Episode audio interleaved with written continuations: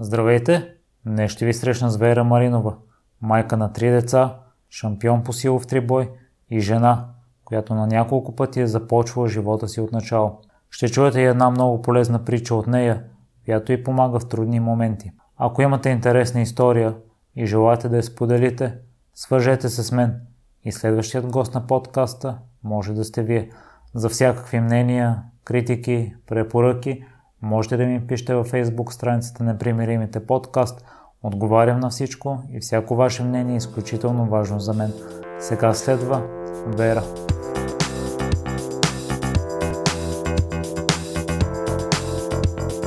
Здравей, Вера, и благодаря много за приятата покана. Предаването на моя идол Ланс Армстронг се казва Напред. И твоя живот може би е един синоним, защото на няколко пъти си започвал от начало, както сама ти казваш. Ще ни разходиш ли през тези моменти? Да, тя разходката е доста шарена. Наистина са няколко пъти и всеки път с все по-голям тласък. В смисъл, всеки път ме беше страх все по-малко и по-малко. Наистина бил доста различен. Аз първо съм завършила изкуство. След това, за да докажа, че аз мога да съм отговорна и така доста средоточена, а не така да съм една хаотична, защото знаете, хората на изкуството са доста по-интересни. Завърших маркетинг. Съвсем друго беше първото ми образование висше. Много време се занимавах с студия за татуиране и пирсинг. Работехме заедно с бащата на двете ми деца. Карахме сезони, имаше много весели моменти, много интересно беше. Имахме наше студио, живеехме в Велико Търново след това, лятото живеехме на морето. Да, беше един период от живота, аз съм била доста млада тогава, който в един момент приключи, защото аз си дадах сметка, че аз искам да продължа напред и да ми се случват различни по-големи неща, исках да покорявам други върхове. И така попаднах, отново смених града, в който живея, пътувала съм в чужбина известно време, след това попаднах тук. И тук живота ми започна да се катаем. И тук се роди третата ми дъщеря, от второто ми съжителство всъщност. Това беше период, в който аз наистина бях доста добре, мога да кажа, материално обезпечена. Тук е момента да вметна, че аз съм точния пример как материалната обезпеченост не всеки път носи пълно щастие. Аз можех да си купя каквото искам и да си го сложа на полицата и то да ме радва и да ми блести, но аз исках там да ми блестат медалите, аз исках да бъда професионален спортист. Винаги съм се занимавала с спорт. Във Велико Търново, докато живеех, аз водех курс по водна аеробика, с фитнес се занимавах също, но не бях професионален спортист. И всъщност аз винаги съм искала това да остане като пример за децата, да мога да им разкажа, виж сега ето този медал от еди кое си, републиканско, да речем тази купа от еди къде си. Много е важен личният пример. Всъщност това е, което исках да им дам най-вече. Да, и една Коледа реших да си направя подарък. Аз и най-добрата ми приятелка, моята Петя, отидохме в Храм на силата, така се казваше залата тогава, и си направихме подарък, една тренировка по силов трибой. Там се запознах с всичките от отбора, посрещнах Адима Бенев, това е първият ми треньор. Човек никога не трябва да забравя откъде е тръгнал. Той човек ми е дал много голяма подкрепа, много голям тласък и вяра в мен, че аз мога да се справя. И така повторих, потретих и те ми казаха, ама ти трябва да останеш тук. Той ми каза, Вери, че ти трябва да състезаваш. И аз да състезавам, вие сигурни ли сте? И той каза, абсолютно съм сигурен. И след 2 месеца ме пуснаха на първото ми републиканско, където станах втора. И така не спрях да се състезавам. Впоследствие аз се преместих, попаднах в залата на Боро Адов, където сме в момента. Това е едно прекрасно място. И с предпратка към спорта и личния живот, всъщност, постфактум 2 години по-късно, в ядрото на това, което ми се случва в момента, е спорт.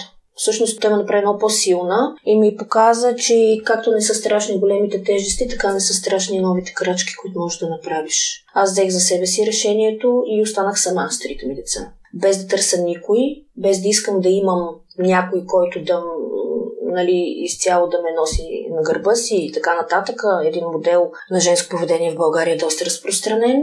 Направих крачката, бях изключително щастлива. Много ми помагаха, момчета от залата дойдоха, местеха с мен. Изобщо беше Много интересно, семейството ми винаги ме е подкрепило, колкото и Шарена и Луда да е Вера, майка и баща и винаги са били зад нея. Те нито за момент не ме осъдиха, не ми казаха какво правиш, къде отиваш, как ще се справиш, нали не. Те само ми казаха, с теб сме. И това е много ценно. Пожелавам на повечето хора да имат такива семейства като моето. Лесна майка ми и баща ми са топ. Спорта ми даде тая подкрепа, тая помощ. Хората, които са забъркани вътре, обаждаха ми се, търсеха ма, всеки искаше да по някакъв начин, дори да не оставам сама, просто да не си мисля излишни натрапчеви мисли да ми идват и те да ме отчаиват. Никой не ме остави. Тези хора, които бяха с мен, всъщност доста хора познавам, доста хора ме познават, но тези, които останаха с мен, те останаха една шепа. И по 80% са хора свързани с моя спорт. Наистина, така се получи. Впоследствие състезанията си продължаваха. Нали, представя си как през деня боядисваш, местиш мебели, настаняваш 3 деца, кучето, да не забравя кучето, сега са 2, и измиваш се от латекса и вечерта отиваш да вдигаш, защото имаш състезание. Няма как, нали, работа си е работа, личен си е живот си е личен живот, обаче тя щангата няма кой да ти я дигне друг. Така си заживяхме щастливо с моите 3 деца, с кучето, с приятели, които постоянно идваха у нас. Много хубав момент, нова работа, нови хора. Работа, която всъщност също ми донесе нови приятелства, защото аз бях настроена, че от тук нататък ще ми случат само хубави неща, защото аз не съм направила компромиса да остана някъде, където съм нещастна. Е, това е, което искам да кажа на всички хора, които казват, нали, този живот е компромиси, глупости, това са пълни глупости, няма компромиси. Аз никога не съм правила компромис със себе си. И всъщност хубавите неща в живота ми са се случили, защото аз не съм позволила да стана жертва на компромис. Започваме да тренираме заедно и така един от моите най-добри приятели, с който имали сме контакт, но той не е бил всекидневен, виждали сме се, работили сме заедно. Каза, бе, Верче, аз може ли да дойда да дигам във вашата зала? И аз казах, разбира се как, супер, той е шампион по щанги. На кой му излишен такъв кадър. И започнахме да тренираме, да се готвим заедно и в един момент ние просто останахме заедно. И това е разковничето, че тук има доста момичета, които нямат дори деца, те седат с определени хора, защото ами как да си тръгна? Ами как да си тръгнеш? Двата си крака, както си влязла през тая врата, ставаш и си тръгваш. Другия момент е жени, о, не, аз имам 2 деца. За къде, нали? По какъв начин някой човек би желал да живее с мен, да споделя дници с мен при положение, че аз имам 2 деца? Ами, аз имам 3. И 2 кучета. И ето, намери се човека, който ме оценява като личност. Той е търсил точно мен. Аз съм търсила точно него. Внимайте какво си пожелавате, защото аз така един път, шегувайки се, преди 3-4 години казах на приятелка, как пък и аз така не си намерих един шампион по щанги. Да си хапваме, да си вдигаме, да си споделяме вечерите заедно, да си гледаме световните подиема спорта. И ето, няколко години по-късно шампиона по щанги е факт. Аз съм си го пожелала и живота ми го е дал. И съм много благодарна, че още има толкова смели хора. Всъщност човека до мен, ние и двамата не знаем кой е по-луд и кой е по-смел. Човека до мен е изключително смел. Искам да опровергая митовете, че вече не останали смели мъже, които да се борят, не, напротив. Останали са. И всичко зависи от това с какви хора ти контактуваш, с какви хора ти се обграждаш, къде очакваш да намериш тези хора. Нали, ако ти очакваш да намериш тези хора по заведенията някъде вечер в 1-2, повярвай, няма да ги намериш. Там няма да намериш човека, който ти преспива децата, който ти помага за всичко, който те разтрива след като си крампирал, който ти слага тестит на щангата, който те чака и ти му казваш, напуснах я тая работа, бе, изобщо не ми харесва, няма как да стане. И той почва да се смее. И ми казва, ми супер, добре. Да, всичко може да бъде оборено. И целият български стереотип може да бъде оборен. Няма такова нещо, аз вече имам 2-3 деца. Аз не мога да се махна. Аз нямам финансовата възможност. Няма такова нещо. Винаги има начин да започне живота си от начало. С новото аз. И аз много благодаря на съдбата всъщност, че и доведе е така на крака. При мен един огромен мъж, който лудостта му е 2 пъти по-огромна. И сега аз наистина не съм сама. Аз имам по-голям брат. Нали, нашето съжителство всъщност е много, много повече от това ти да имаш така любовна история, тръпка и живяване с някой. Не. Аз имам един по-голям брат, един настойник, един човек, който застава като планина за мен. И буквално, в преносния смисъл. Много е важно това. Подкрепата е много важна. както в спорта, така и в личния живот. Много е важно това, че просто се прибираш и има кой да те разбере. Вера, не мога да не те попитам за Дибо. Той е видял таланта и потенциала в теб и може би той е променил живота ти. О, да. Да, аз винаги съм му казвала това нещо и постоянно напомням, че трябва да помниш къде за пръв път си отишъл, как не си можел да преш. Това, което преш в момента, хората сте научили. Много такъв фактор е за мен той. Много важен. Като цяло, колко важни са менторите за теб и подкрепата на всички, вече разбрахме, че имаш от всяка страна. Ами, изключително важно. Другото, което е много важно, аз познавам много шампиони, повярвайте ми. Познавам хора, които са ставали 2 пъти, 3 пъти световни шампиони, но трябва да имаш сърце да си шампион в живота първо. Ако не си шампион в живота, ако нямаш сърце, ако омразата е нещо, което е водещата сила на твоите победи, това не е окей. Много е важно да се оттърсиш от предразсъдъците, от негативността, градивната сила и единица да не е омразата. Напротив. Аз страшно много се радвам, като видам нови жени, които аз виждам, те имат потенциал, имат сила и аз ги приветствам да дойдат в нашия спорт. И всъщност много се радвам, когато те успяват, доближават се до моите резултати. Това може само да направи радостна, защото по този начин, нали, спорта се развива. И съм си обещала от тук нататък просто, без значение кой колко титли отличия има, ако този човек не пича живота и няма сърце да го живее този живот, не е за мен. Няма как да се случат нещата. И се разделям с такива хора. Аз просто самичка се тръгвам, отръпвам се и се разделям. И така, то ситото ги пресява. Веро, кои са топ 3-те неща, които си научила от Димо? Че винаги може още, че тежкото по-леко няма да стане. Така че стягай се и продължавай. И да, той всъщност винаги това е така пропагандирал, че хората трябва да имат сърце за този спорт. А от човека до теб в момента? И много неща. Ние продължаваме всеки ден да се учим. Той много ма приземява. Всъщност той е по-здраво така стъпили на земята, защото аз съм много емоционална. Изключително емоционална. Той ми вкарва една такава дисциплина, която няма нищо общо с личния живот. В момента, в който ние стъпим в залата, той вече не е мъжът, с който живее. Той е треньора, той е който казва как се случват нещата и аз не си позволявам да възразявам, когато става въпрос за спорт. Това е нещото, което най-много ме радва, че ние успяваме да разграничаваме това, което е вкъщи и това, което е в залата. Много е важно, защото така се успява. Нали, тук емоциите остават на страна. Ние не се караме. Ние няма за какво да се караме. Но дори в моменти, когато аз, примерно, не съм в настроение или той пък има някакви проблеми странични. В момента, в който влизаме в залата, никой не си позволява да бъде емоционален по странична тема от спорта. Защото това убива ентусиазма и емоционалността, която е чисто спортна. Тая настройка, която трябва да имаш преди опита. Това е най-важното. И много му благодаря, че той успява да разграничава личния ни живот от чисто спортно-професионалния. Вера, преди да започнеш с Силвия Трибой, си се развила в коренно различна сфера. Да. И си преодоляла суетата. Ще разкажеш ли за този период? Аз съм взимала участие в доста така продукции, филмови, рекламни, музикални. Активно се занимавах с снимане. Бях така в доста по-различна форма. Има моменти, когато са се яли само 2 зелени ябълки на ден и 1 лимон и 5 солечи, защото трябва да изглеждаш по определен начин. Слава Богу, това вече е много далеч от мен.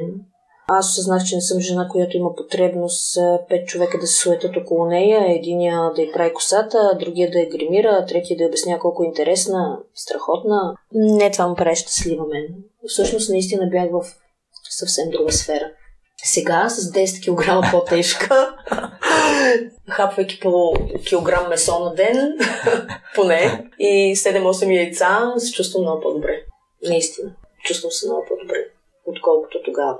Там много хора си представят, нали, че виждават ме по телевизията, вау. Окей, днеска те дават, утрата забравят. Нали, това изобщо не бива да е повод момичетата да се подхлъзват. Че най-важното е да си феймъс и да си по телевизията и разбираш ли да се шерват всеки ден клиповете, в които ти си участвал. Поне за мен. Аз сега се чувствам много по-щастлива. Сега живея с кучетата си, с децата си, с мъжа до мен, който ми е и треньор, и по-голям брат, и ментор, и най-голямата подкрепа и опора. В един от най-големите, но по-крайни квартали на София им чувство, че винаги съм живяла тук. Това, което сега съм построила като живот, макар да се чувствам спокойна и да гона своето. Образованието, което сега аз за пореден път уча висше, и всичко, което съм си поставила като цели, сферата, в която бих желала да се развия, те са сега и тук и са свързани с този начин на живот и наистина тая суета на мен не ми е нужна. Какво съзнание се изисква вече да не я приемаш толкова важно, да не я обръщаш внимание, защото според мен е много трудно хората, които не ядат, след това да започнат да или обратното, които са много суетни, след това да не я обръщат внимание. Ами, аз просто придобих друг вид кръста. Силата е най-голямата кръста. Всъщност аз сега съм доста по-силна от по-голямата част от жените, които може да срещнете на улицата. И всъщност аз замених единия вид сила, силата на кръстата, това заради което бях търсена, изцяло опаковката, обвивката. Сега вече моята движеща сила е съвсем различна. И това, което имам като капацитет, като възможности, като заложен план за развитие, сега е много по-различен. И всъщност така аз прецених, че вече нямам нужда. От нея светкавици, гримове, суета не са ми нужни. Лин Зивона написа една книга преди 2-3 години и тя беше озаглавена именно така "Силата е новата красота". Да, наистина е така. Много се радвам, че и в световен мащаб все повече жени борят заболявания като анорексия и други такива много неприятни теми, благодарение на силата. Наистина силата може да излекува това нещо. Има атлетки, които са на много добро ниво и в пауърлифтинга, нали, в нашия спорт и в щангите, които са преминали през такива преломни периоди на живота си. Всъщност през които съм преминала и аз. Нали, защото всичките тези колосални 47 кг лично тегло са изисквали моменти на нехранене, напротив, нали, другия бич, който е булимията, страхотен бич. Но тия заболявания на ума и на душата се лекуват със сила. Наистина се лекуват със сила. Това, че повечето хора може би си казват, аз я познавам отпреди, нали, аз я помна какво момиче беше. Сега, като я видиш в гръб, ти се чудиш всъщност дали това не е по-малкия брат на този между нея. А ние така се шегуваме, между другото. Аз съм на Жоро малкия брат, приятно ми. Да, така се шегуваме. Но за мен най-важно е, че начинът, по който изглеждам, е това, което най-много харесва човека до мен. Хората около мен, които ме обичат, които ме приемат. Начинът, по който изглеждам, смущава единствено хора, които мен не ме интересуват. Просто до такава степен вече изобщо не рубувам на хорското мнение, че не може да ме засегне по никакъв начин. А като цяло мненията за телосложенията, какво ти е? Защото във вашия спорт се изисква по-масивна фигура, не е типично женската, която признава. Да, в нашия спорт също има доста по-ниски категории. Нали? Аз се състезавам в категория 57 кг и всъщност когато съм в състезателна форма, аз съм изключително малък човек. 57 кг, аз нямам 1,60 м, представете си. Нали? Има и по-долни категории, нали, които всъщност на вид представят една малка жена, която всъщност вдига огромни килограми. Но да речем, да е една категория около 70 кг, тя изисква така малко по-мащабни размери. И за мен вече те са нормални, красиви, нали, не по друг начин. Когато една жена казва, ох, качил съм килограми, аз реагирам супер! Или пък трябва да отслабня, защо? Помисли си пак. Да, по различен начин гледам на тези неща. Доста по-различен, доста по-здравословен вече. Направо като видя зелени ябълки и пилешко филе, не се чувствам добре. Вера, в Фейсбук споменаваш, че бара, който посещаваш, се иска сила, сърце и достоинство. Това ли са най-важните качества, които търсиш у хората? Да, трябва да си достоен. Трябва да си достоен и заради това аз съм правила тези крачки, заради това аз съм рискувала да остана сама, да ми бъде трудно, но винаги съм искала с достоинство. Нали, това е била идеята. И искам това да научат и децата ми. Най-голямата ми дъщеря вече се състезава. кикбокс и аз винаги съм казвала, ако ще губиш, губи. Загубата изгражда атлет, но губи с достоинство. Не дей да мишкуваш, не дей да губиш по другия начин. Не дей да търсиш да бягаш категории, където нямаш опоненти, напротив. Отивай там, където ще бият и ще паднеш достоинство, а не където ще спечелиш по най-лесния начин. Най-важно е, наистина е най-важно за мен.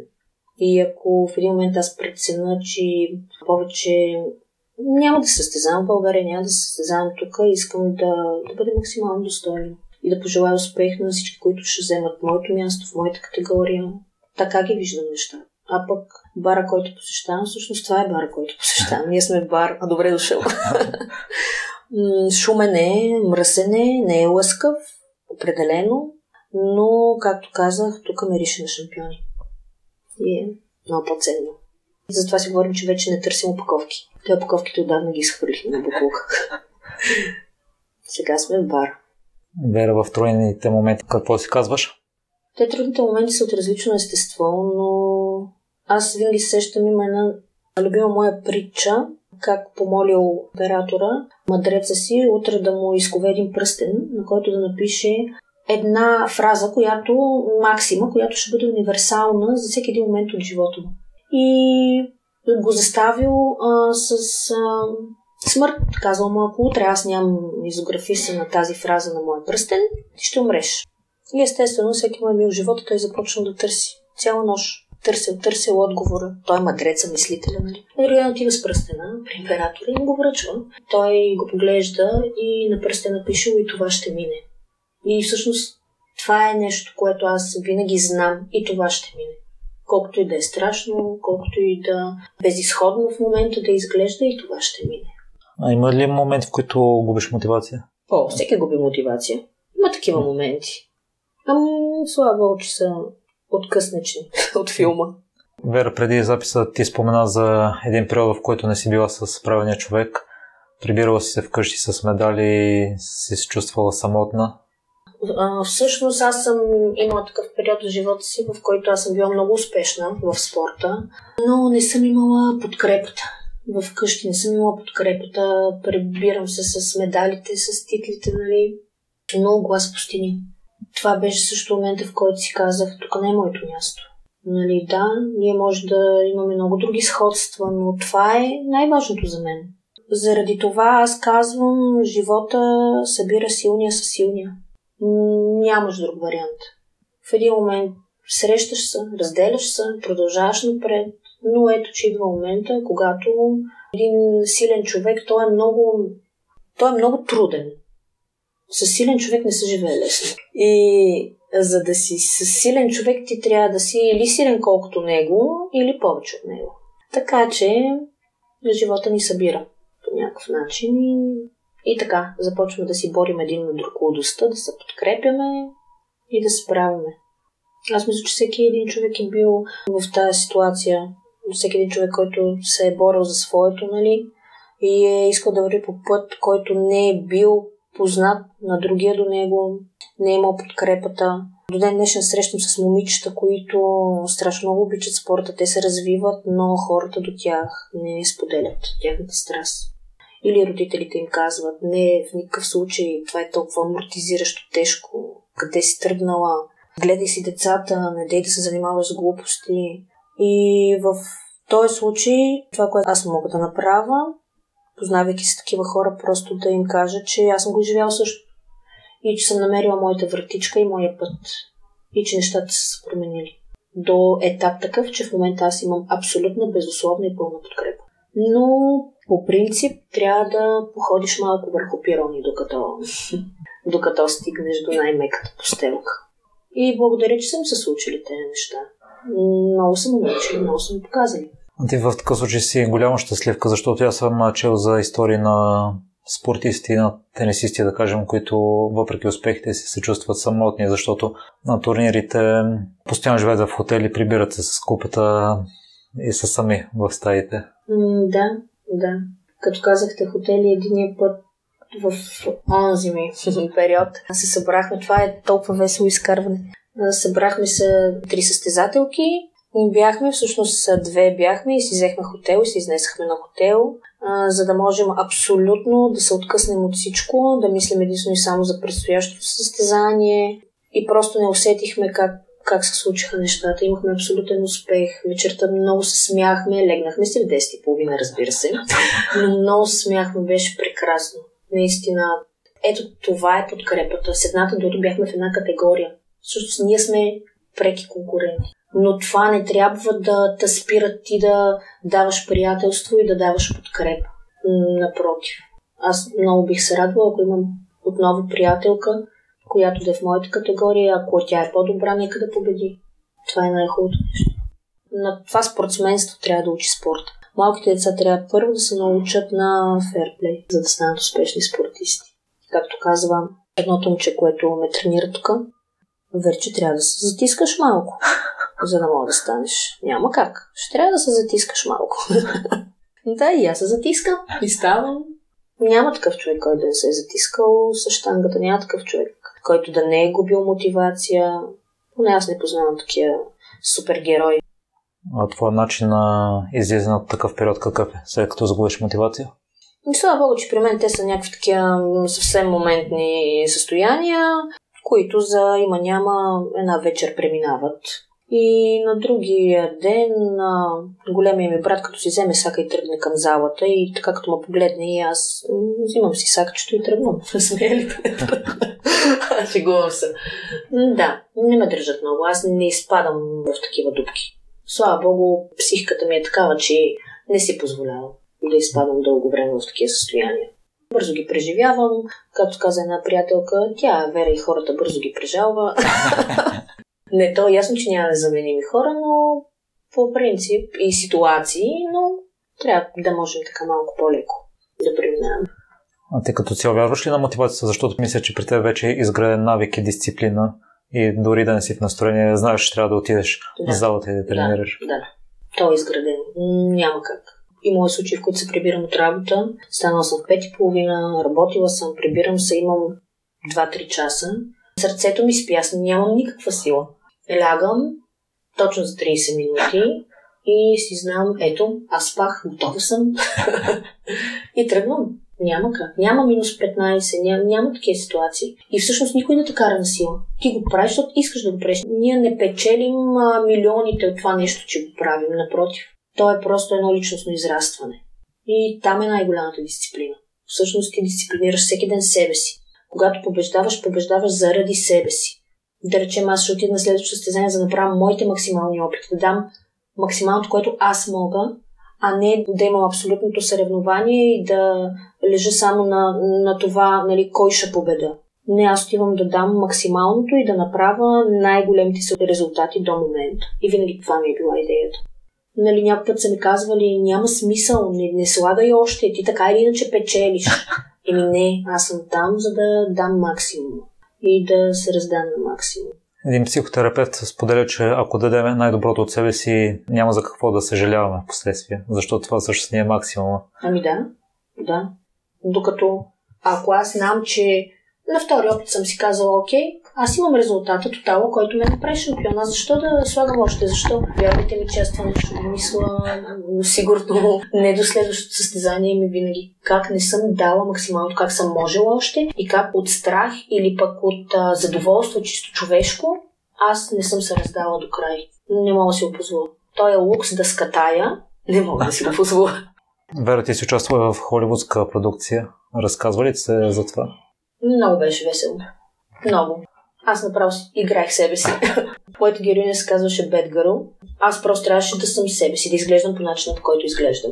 Единството, което беше костюма, малко грим, но не говорим за онзи помпозен грим. Напротив. Имаше много сажди, много автомобили, много мирис на двигатели, много интересни хора. Това остава един много хубав спомен за мен. D30 е един много хубав спомен за мен. В Фейсбук видях и още един цитат, който ми направи впечатление, че не е важен колко е голяма къща ти, а колко е щастлив дома ти. Да. Какво означава щастието за теб в момента?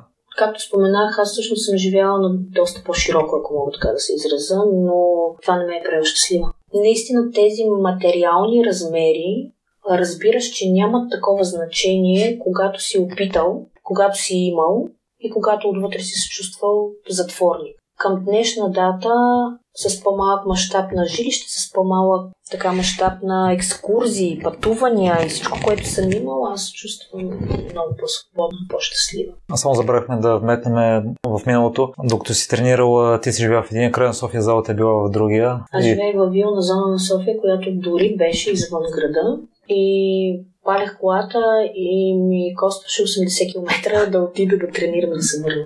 Правих го доста дълго време. Пътувах в задръстване по час, някой път и по-дълго, за да стигна до залата, да тренирам час и след това да се върна обратно. А и отделно това предполагам, че си работила? Да, аз постоянно съм се занимавала с нещо. В този период най-малката ми дъщеря беше доста малка.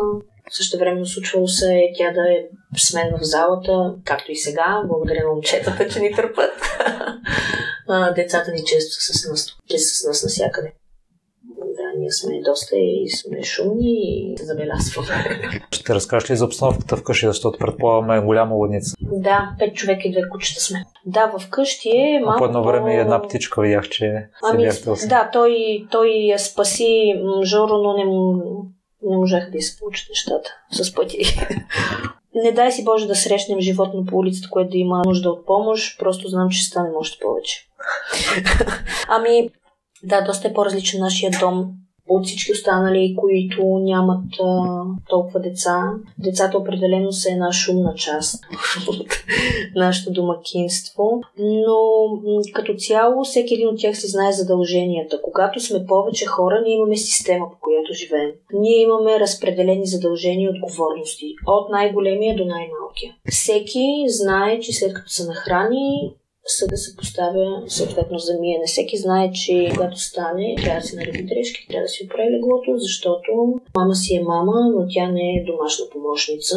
Така че всеки един взима участие в тези чисто организационни домакински деяния. Другото различно при нас е, че както може да се досетите, ние сме така масивни хора, хапваме. У нас мащабите на всичко са много по-различни. При нас пазаруването е по система и е доста по-различно. Всичко е, да, по-повечко от нормалното. Но пък всичко е система, по която се движим. Излизаме в толкова, прибираме се в толкова, ти си на тренировка, еди къде си. Тръгвам, карам единия на тренировка, другите идват с нас да тренират тук. Децата знаят всички уреди за какво служат. Малката не може да брои до 15, но знае какво е 3 по 15. Но това са неща, които ежедневието учи. Просто трябва да има дисциплина. Иначе не стават нещата. Аз завършвам с 2 въпроса. Какво се провалива, какво се владееш? Нещо друго искаш ли да спомени, за което не съм те питал?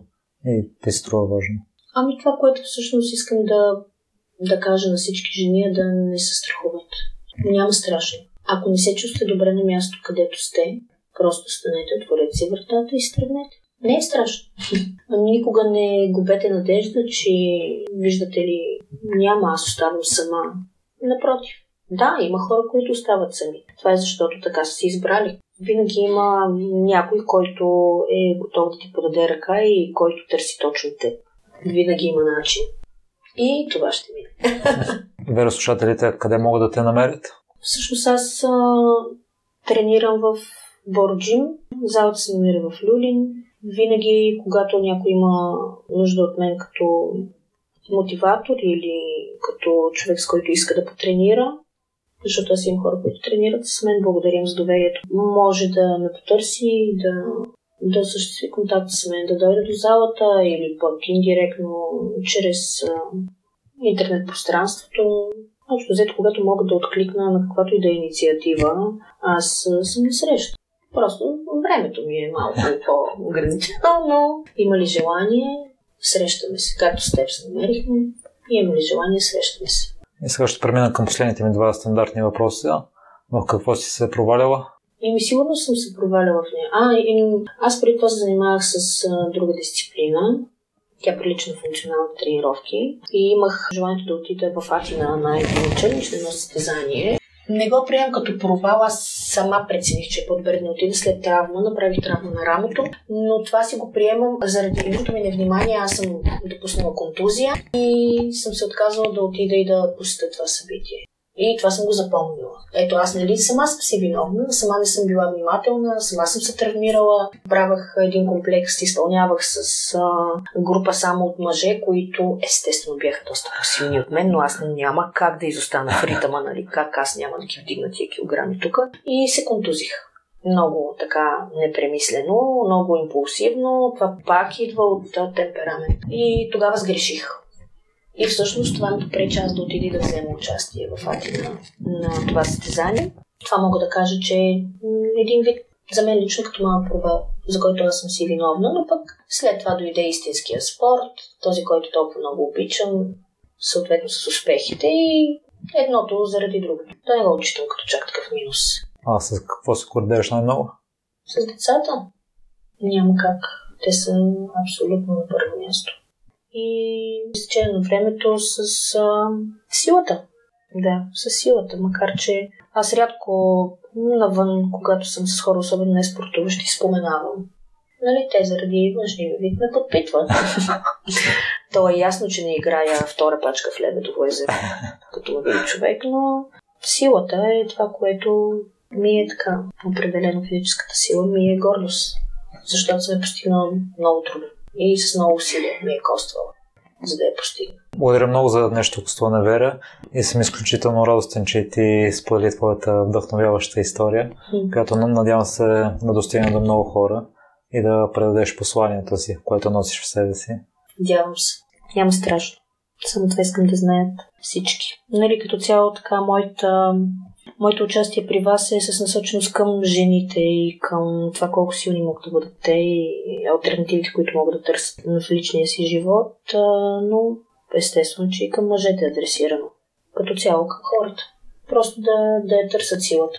Защото тя си е там и чака да бъде овладяна. Благодаря още веднъж.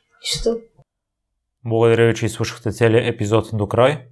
Още веднъж, за всякакви мнения, критики и препоръки, можете да ми пишете във Facebook групата Непримиримите подкаст. Всяко ваше мнение е изключително важно за мен. Лек и успешен ден!